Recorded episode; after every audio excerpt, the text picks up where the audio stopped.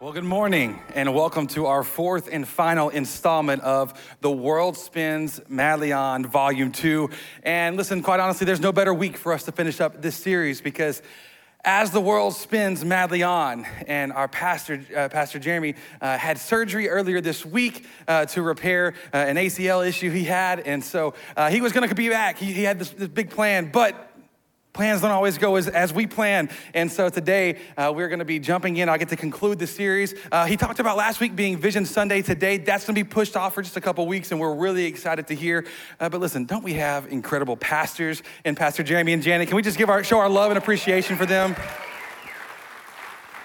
We love you guys. We're praying for you, Pastor, in your recovery. Janet, we are praying for you. We know a high maintenance patient when we see one. And so we are praying for you. We're with you. We got your back.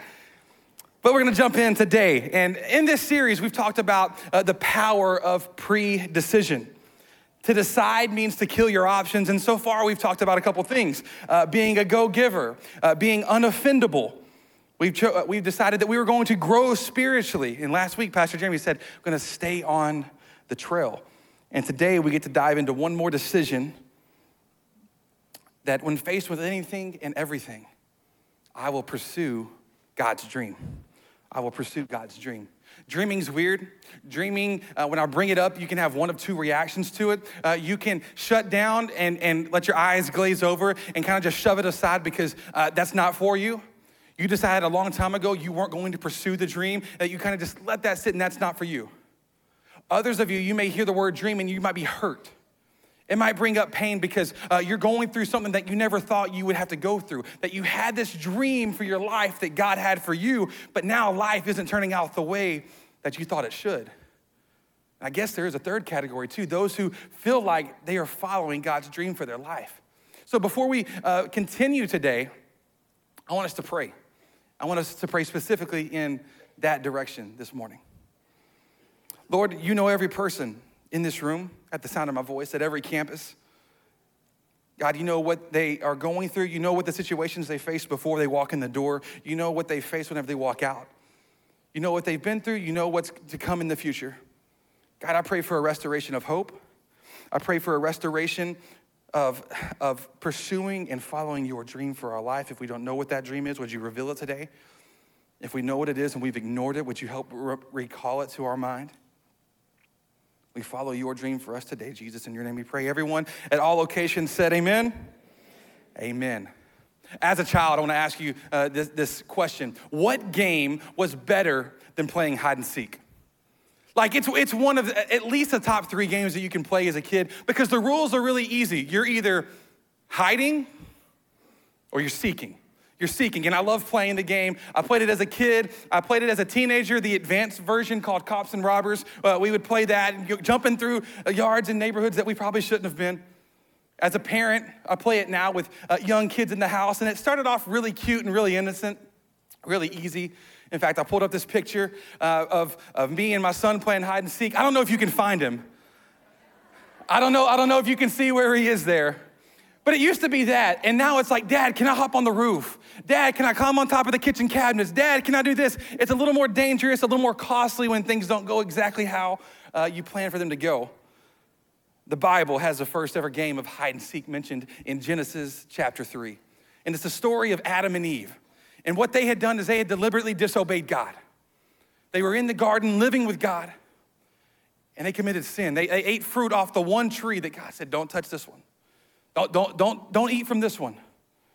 But they did it anyways. They ate the fruit. They realized their, their nakedness. They were full of shame, and they tried to hide from God behind bushes. We read in the verse, chapter three, verses eight and nine.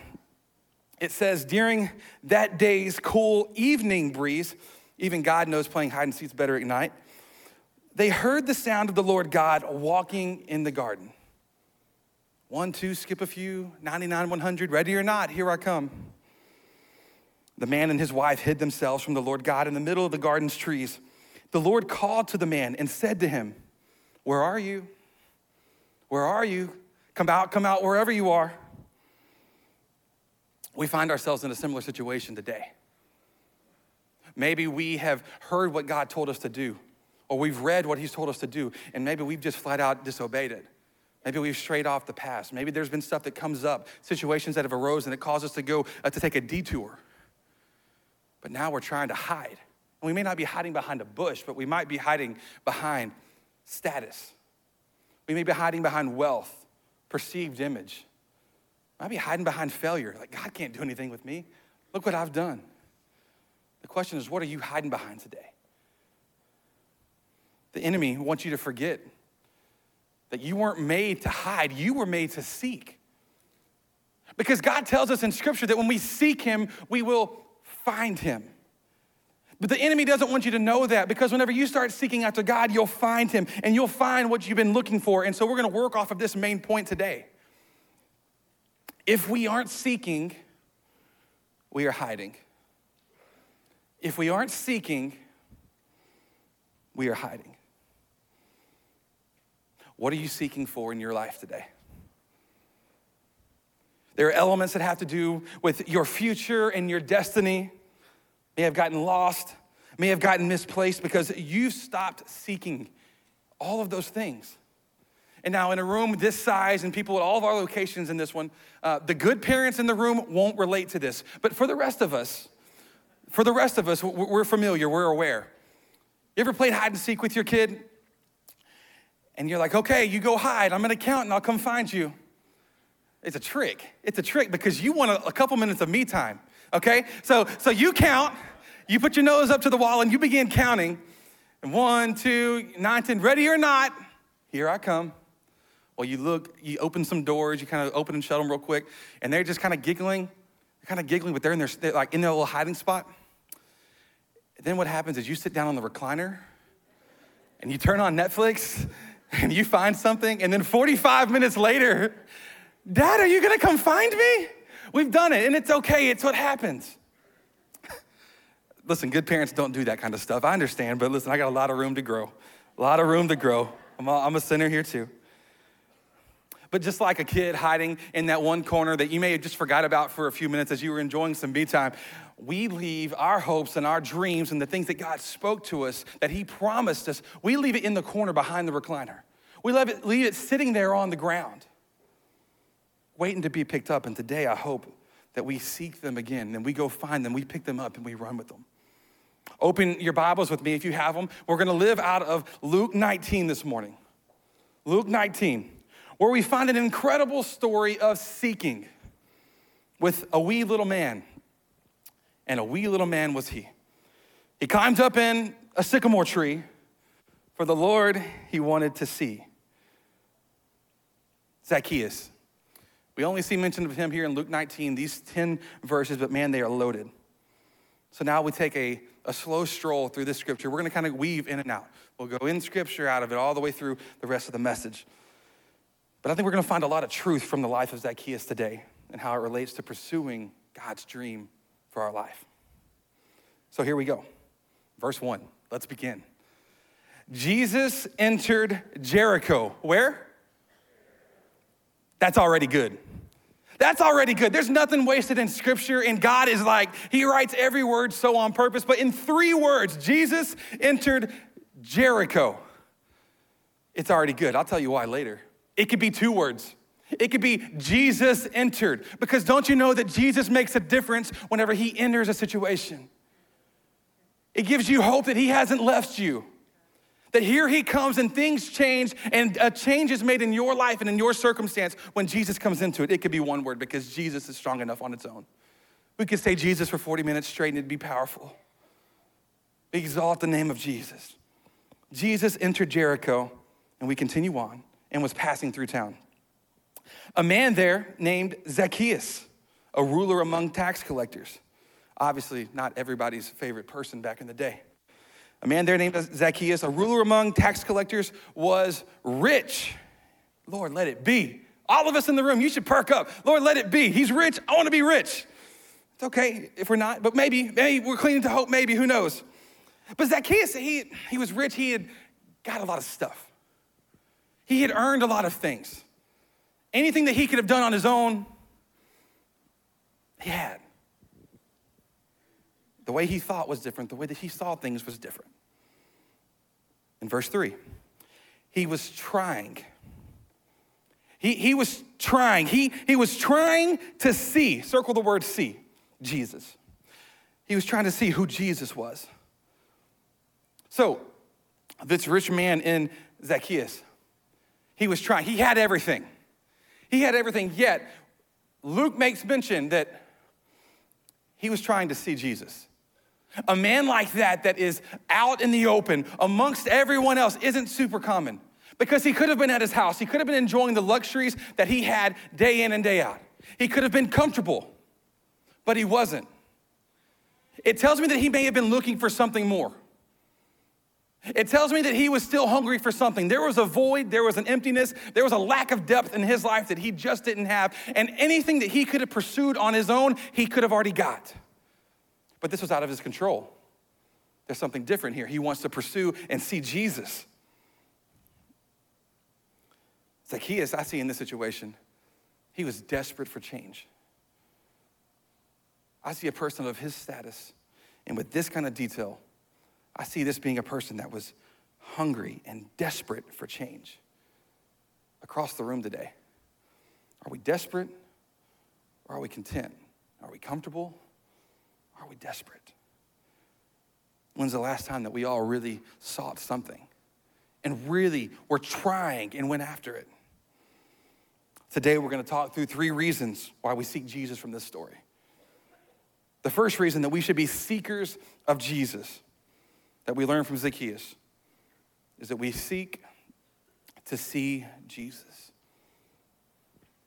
We seek to see Jesus. We must be hungry for him. We want to see him. We just want a glimpse. We just want a glimpse. You might be desperate for something, and you may have heard about Jesus, and if you're just kind of checking things out and you want to just see Jesus, you're in the right spot. Because it's different and it fills you with hope when you see Jesus. Verse three continues though, so get it. He makes the decision, he wants to see Jesus, wants to go after him. And here it is.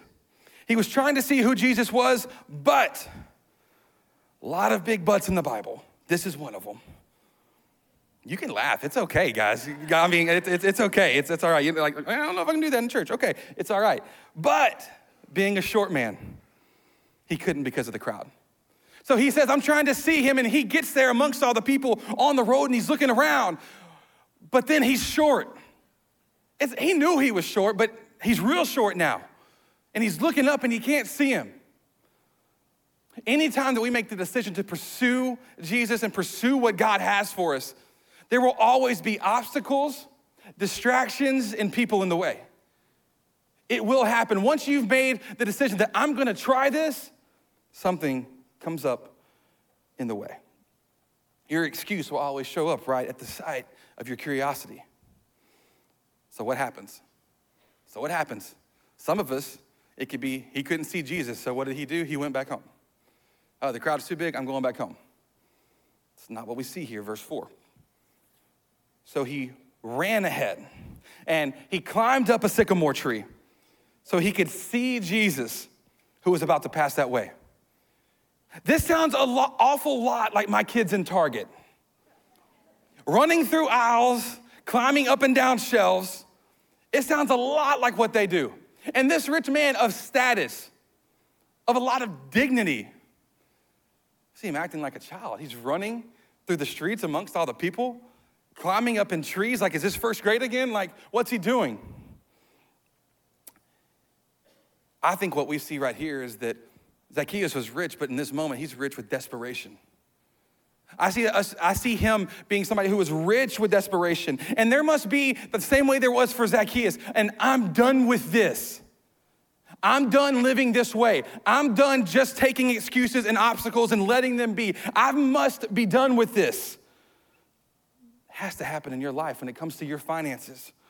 I'm tired of living this way. When it comes to your health, I'm tired of living this way.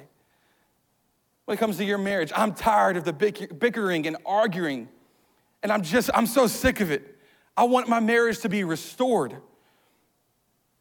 When it comes to your career, like, God, what do you have for me? I know I was meant for more than this. There must be desperation. This, I'm not going to settle. And we see it modeled really well from Zacchaeus. Let's talk about desperation. See, One thing that I've noticed and made note of, and it's in your blanks here, my best decisions have come from a place of desperation. When I've looked over the course of my life, and hang with me, my best decisions have come from a place of desperation. I was lucky enough to grow up in this church since first grade, like six, seven years old.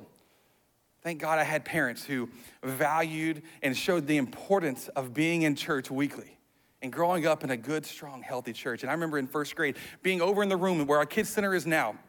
It did not look anything like our kids center then though. It's in the kids on a mission room, and the, and the speaker was talking, and they said, does anybody feel like God is just is speaking to them today? Like you may need to do something for him? They were talking about being missionaries to Africa, and I raised my hand, and I knew that wasn't my calling. For some it is. For me, that's, that wasn't it. I did know that God had spoke to me and put a call on my life.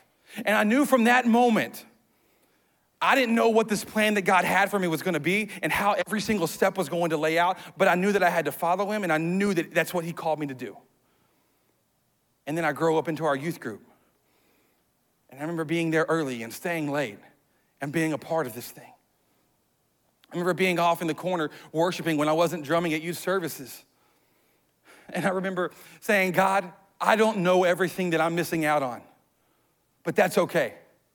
I see the world around me and I see my friends around me, and I don't know what I'm missing, but I choose you and I follow after you. And I'm desperate for more of you in my life. One of the best decisions I could ever make. But then let me tell you this about desperation. My worst decisions have been made from a place of desperation. So my best decisions and my worst decisions have been made from a place of desperation. See, because whenever I have selfish ambitions, and I'm pursuing self, and I'm pursuing more for me, and I'm pursuing meeting my own needs of trying to, to be fulfilled, of, of pleasing people, of pleasing others, being seen a certain way, doing certain things, it's a bad spot to make a decision out of. But my best and worst have come from a place of desperation. So what's the difference? Well, what's the difference? The difference is what I was desperate for. Is it me-centered or, or, or Jesus-centered, Christ-centered, self-centered or Christ-centered? Today across the room, I hope and pray that we can all commit that we're gonna return to seeking after Jesus. That way we don't become so comfortable and so ingrained in our own culture today that we stop seeking after him. So we continue with verse five in our passage. When Jesus came to that spot. When Jesus came to that spot, how did Jesus know? That spot where Zacchaeus was up in the branch and he was looking for him. How did Jesus know that Zacchaeus was looking for him? Jesus knew. Jesus knows whenever somebody is desperate and seeking after him. And let me encourage you today, across the room, we don't have to work at being noticed by Jesus. You don't have to earn it. You don't have to work for it. You don't have to like, hey, I'm right here. You don't have to send up a flare. He knows where you're at. And so you may lack attention that you deserve here on earth. You may have not gotten it growing up as a child. You may have just been lost in the crowd, lost in the shuffle. You're never lost with Jesus because he sees each and every one of us. Verse five continues. He looked up. So Jesus, he sees him, he sees Zacchaeus, and he looked up, but pause. Jesus is looking up at a man that everyone around him, everyone around him looked down upon consistently, because Zacchaeus was a thief and a criminal. He was a liar. He was short, but that's not the only reason they looked down upon him. They consistently looked down, and now Jesus in this moment is looking up. That's different. That's a perspective change. Jesus is seeing Zacchaeus differently in this moment. And I think that that shifted something in Zacchaeus' life right then.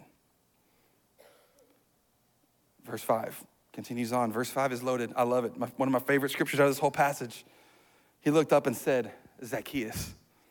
He said, Zacchaeus, Jesus knows you. And he knows you by your, by your name, not what you call yourself, Not when everybody around you has called you. Not the labels that you picked up at walking through the hallways at school. Not the thing that, you, that you've done. He knows you. Pastor Jeremy's been sharing about the consistency effect. That small things consistently over time lead to big things. And that's great. And it's true. And it's super scary. Because it works for the good things. But it also works for the bad things. We pick up these labels and things that we were never meant to call ourselves. And we just pick it up and stick it on us and pick it up and stick it on us. And as we're going every single day, we add something else to our identity that was never supposed to be there. And small things like that over time lead to big problems and a big mess. But Jesus, in this moment, he speaks to Zacchaeus, and he knows him, and he knows you. When you seek to see Jesus, he sees through everything you've done or are going through, because he sees more than that, and he sees the one that he's created. Verse five. Jesus looks up at Zacchaeus, calls him by name, and he says, hey, I must stay in your house today. I must stay in your house today. And that's kind of a woo for me. I had this thought. Have you ever wondered why Jesus wasn't married? Have you ever wondered? Listen, this is such a small reason. It's really actually dumb, but I just want to go here for a second. Because I had this problem that when I have my friends and I have my people, that your house is my house, my house is your house. You have an open door policy. As long as you let me in, I'm letting you in. Like, let's hang out. Let's, let's have life together, okay? I love this, and I'll be talking after church, and I'll be making plans. And I'll say, hey, yeah, we're coming over to your house today. We're watching football. And then within three seconds, I get the eyes and the elbow from my wife. Because she knows the plans that we got. She knows what's going on. I'm not even thinking about it, but I just like to invite myself over. I'll just do it. It's, it's a problem, but I love you, and you love me, I think. I hope so. I hope that's the situation.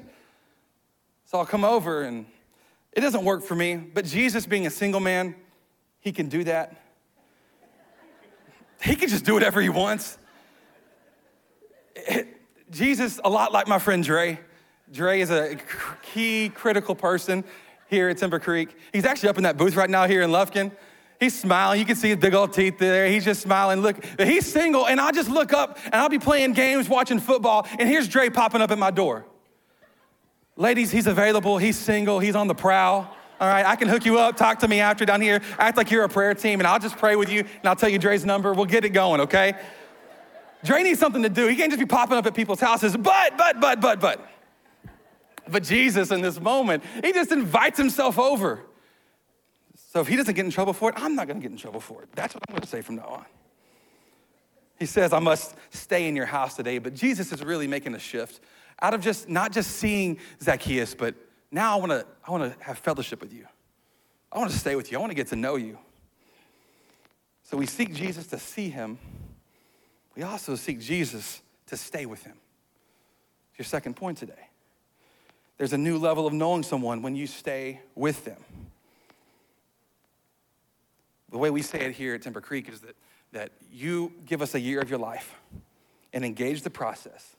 And Jesus will change your life from the inside out and will help you along the way.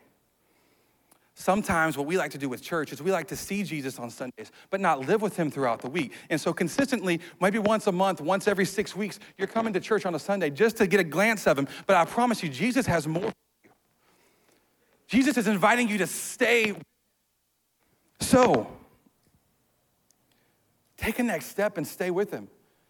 Serve on a team, join a group, go to the table of ten, be a missionary to one of our campuses that we're launching. Just stay. It might be awkward and it might be weird for a little bit, but you'll get used to it. It'll be okay because you'll start building community. You're only as effective as you are connected. And pursuing God's dream for your life requires connection with others. You might look at someone who has it all put together and be like, man, they're just perfect. Well, first of all, I promise you they're not. But it might be a lot like this L E D wall that you see the image every single week, And right now, we see the world spinning. Some of you have been here for four weeks and you haven't noticed that world was spinning one time, but now you're gonna be distracted the rest of the time. But as the world spins madly on, you see this image and I love it. It's beautiful. Like it, it's a great wall, produces great imagery. But the wall just doesn't make itself. And most of you have probably never seen the back of what an L E D wall looks like. And so since this is like a media thing, I can go show you real quick what this looks like. My friend Terrence is with me. So let's go back here to the wall. Let's see what makes this whole wall work. As we take steps and navigate a couple chords, now we're back here. And all of these panels and all of these wires, all of the power and all the network cables, they all work together to produce a really cool image. But then what happens? What happens when we just un- unplug one? Now you're freaking out. Now I'm freaking out a little bit. Because the image is, it's all messed up. It, it's distorted. It's not what it's supposed to be. It's incomplete. And so when we aren't connected to him, we're incomplete, and we're not connected with others, we're incomplete. And we need connection. We're only as effective as we are connected. And so as we come back through, this is where everybody breathes for a really long time. Lord, let it be. Who knows? There it is. Wow, we're good. The tension in the room was like palpable. You like cut it with a knife. You're like, oh, did he just mess something up? I'm like, yeah, I might not get a paycheck for a little while now if that doesn't get fixed. So, but man, we're only as effective as we are connected. We need a strong community of people around us. Who's around you in your life matters.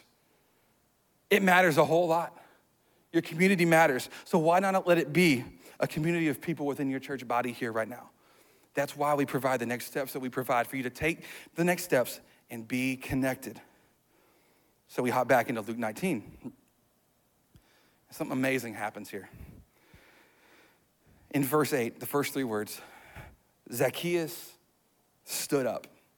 So Jesus called him down from the tree. He said, I'm coming to your house. And Zacchaeus was off the tree and he, and he stands up. We seek to see Jesus. We seek to stay with Jesus.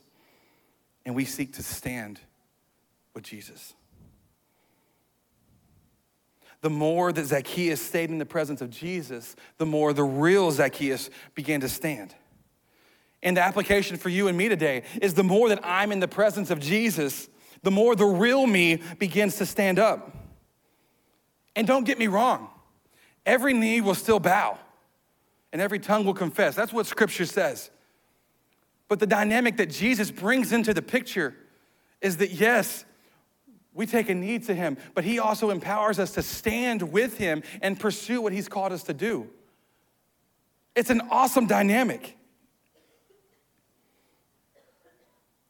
When you get around Jesus, you seek him with all your heart, and you stay and you get to know him more than you ever have before, then something in you begins to stand. You stand in the gap for your kids. You stand in the gap for your marriage. You stand in the gap for the dream that God laid upon your heart. You take a stand. But see, I talked about the real you. And there's lots of talk about who is the real me? What is the real version of myself? We think that we're doing our own thing and we're gonna go find ourselves, and so we go off in isolation apart from God. And we just really want to, to self-center and self-think about who we are and discover who that person is that we think we're made to be. But I promise you, standing over here isolated from God and separate from him is not gonna reveal who, who you are. It's gonna reveal maybe a mirage of who you think you could be, what the enemy would love for you to think that you are. We need to be over here and connected with him, living every single day with him. Because the more that we're with Jesus, the more that he re- he'll help us realize who we actually are and who we're actually made to be. Jesus empowers us to stand with him. This morning, we had the privilege of getting to celebrate water baptisms. And across, uh, you know, Lufkin and Nacogdoches, it's so cool, the life change that's happening. And in fact, at the eight thirty service, I had the opportunity to baptize uh, my seven-year-old daughter, Tori. There's a picture of her that we just grabbed it off the camera, and that was so cool. A proud dad moment here. So proud for her and the opportunity for her to say, Dad, I just want to live my life for Jesus. So last night at Cracker Barrel, I'm talking to her, and because it's it's cute seeing kids get baptized. It's cute. But there's a lot more to it than that. And we can emphasize a lot more than that. Because whenever she tells me, Dad, I want to be baptized, because we told her no. If I want to be honest, we told her no for six months. She said she didn't understand. And so last night, I said, Tori, why do you want to get baptized? Are you sure? She said, Dad, I just want to live every day for Jesus. I want to live with him. And I said, you know what? Let's get you baptized tomorrow. Let's do this thing. Because it's awesome seeing what God is starting in her life and what started in my son's life a couple years back. Who knows what might happen?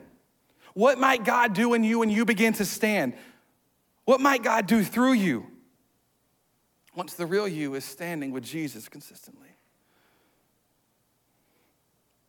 In this situation, let's notice where Zacchaeus is. So Zacchaeus was in the tree, got a sight of Jesus, came down. Jesus says, I need to stay with you. I want to come with you. Now he's on the ground. Remember where he was at the beginning of Scripture? He was on the ground. And what was the problem? Everybody was in the way of him. He was too short.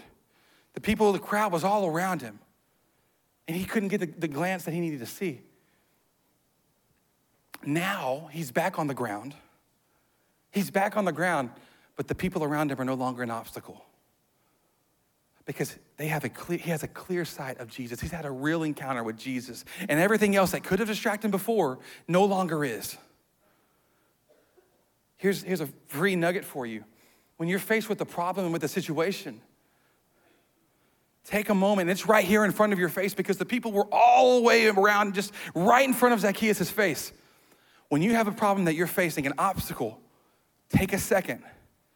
Get away from the problem, climb up in the tree, get a higher perspective, and let's come back and see what happens.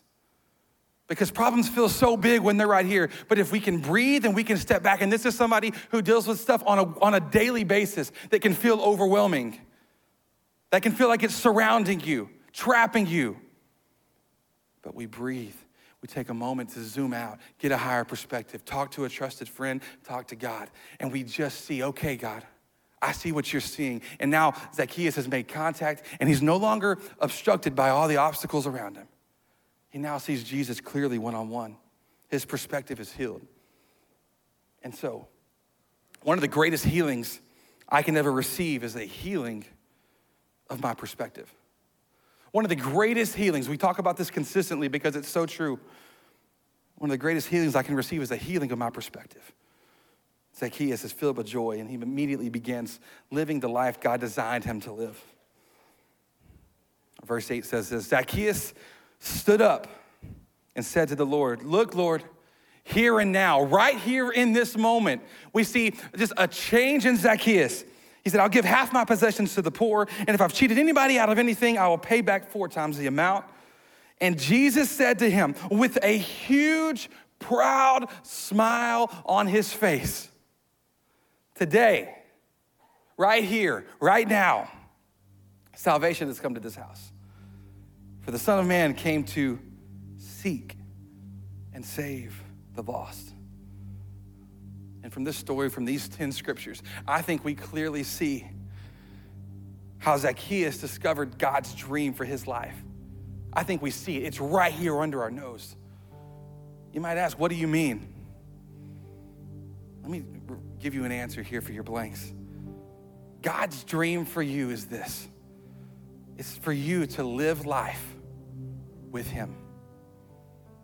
God's dream for you is for you to live life with him. We go back to Genesis, and God created this garden. He created this whole world. He created Adam and Eve so that he could be with them in their presence and live life with them. That's what he wanted. And then sin came into the world and separated that.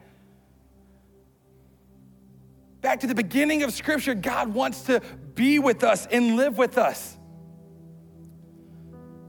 This whole story of the Bible is not man trying to find out who God is and pursue him. It's God trying to reach man. God is seeking you today. Come out, come out wherever you are. He's with you and he's for you. And he's got your plans and your future better than ever you could ever imagine. It's in his D N A to be a seeker. And if we're made in his image, and he has being a seeker in his D N A, it's in yours as well. It's not hiding, it's seeking after him. Let's together pursue the dream that God has for our lives. The dream that we will live life with him. So, your final blank. I know you've been anxious to fill it out. When faced with obstacles, distractions, and excuses, I will pursue God's dream for me. When faced with obstacles, distractions, and excuses, I will pursue God's dream for me. I pray that for you today. I pray that for me today. I pray that every morning when we wake up, that we would have the dream of God put right in front of our eyes and on our heart, that we wouldn't forget it. We wouldn't let it slip. We wouldn't let it be dormant there in the corner of the living room. Can I take you back to the very beginning of this passage? I said the first three words were so powerful and so good. It said this: Jesus entered Jericho. Do we remember what Jericho was in the Old Testament? I don't have time to unpack the whole thing. But God promised the Israelites a promised land. And as Joshua was leading these tro- this, this troop of Israelites to the promised land, Jericho was an enemy city of God. They were in the way. So Joshua's saying, okay, God, what are we gonna do? How are we gonna bust some people up? What, what's the plan? We're gonna take down this city. What are we gonna do? And he said, you're gonna do this. You're gonna march around the walls.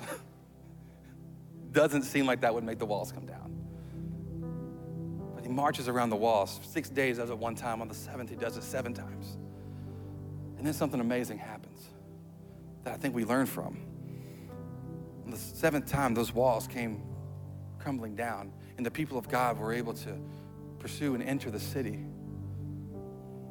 Some of us in the room today think that we've been an enemy of God for so long that he can never try to penetrate the walls of our heart. That we think that he can never, ever, ever make him make it us available to, to, to be in his presence. We don't think that could even be possible. But what we learn from Zacchaeus, it doesn't take marching, it doesn't take seven days. It takes one encounter with Jesus, one time in his presence, and the walls of Zacchaeus' heart begin to crumble and fall down and melt away. And now Zacchaeus' life has changed because, wow, he's received salvation. I encourage you today, Jesus seeks after you and he pursues you, and you don't have to work for him to notice you. He's with you. I want to pray with you this morning. As every head is bowed and eyes are closed, maybe this morning you are in a situation where you need to surrender yourself to Jesus. And you need to, to take this next step of, of just following him and accepting him and choosing to live life with him. That God's dream for your life is just that you would live life with him, and you say, today, I want to do that. But we're going to say a prayer, and we're going to let you take that first step of it, of living life with Jesus. So everybody in the room across our campuses, if you'll join us in prayer, just repeat after me. Dear Jesus, today I choose to follow you. Thank you for saving me. Thank you for being with me. Thank you for forgiving me of all of my sins. I choose to live life with you today. Thank you for being my Savior. And thank you for becoming my Lord. In your name we pray.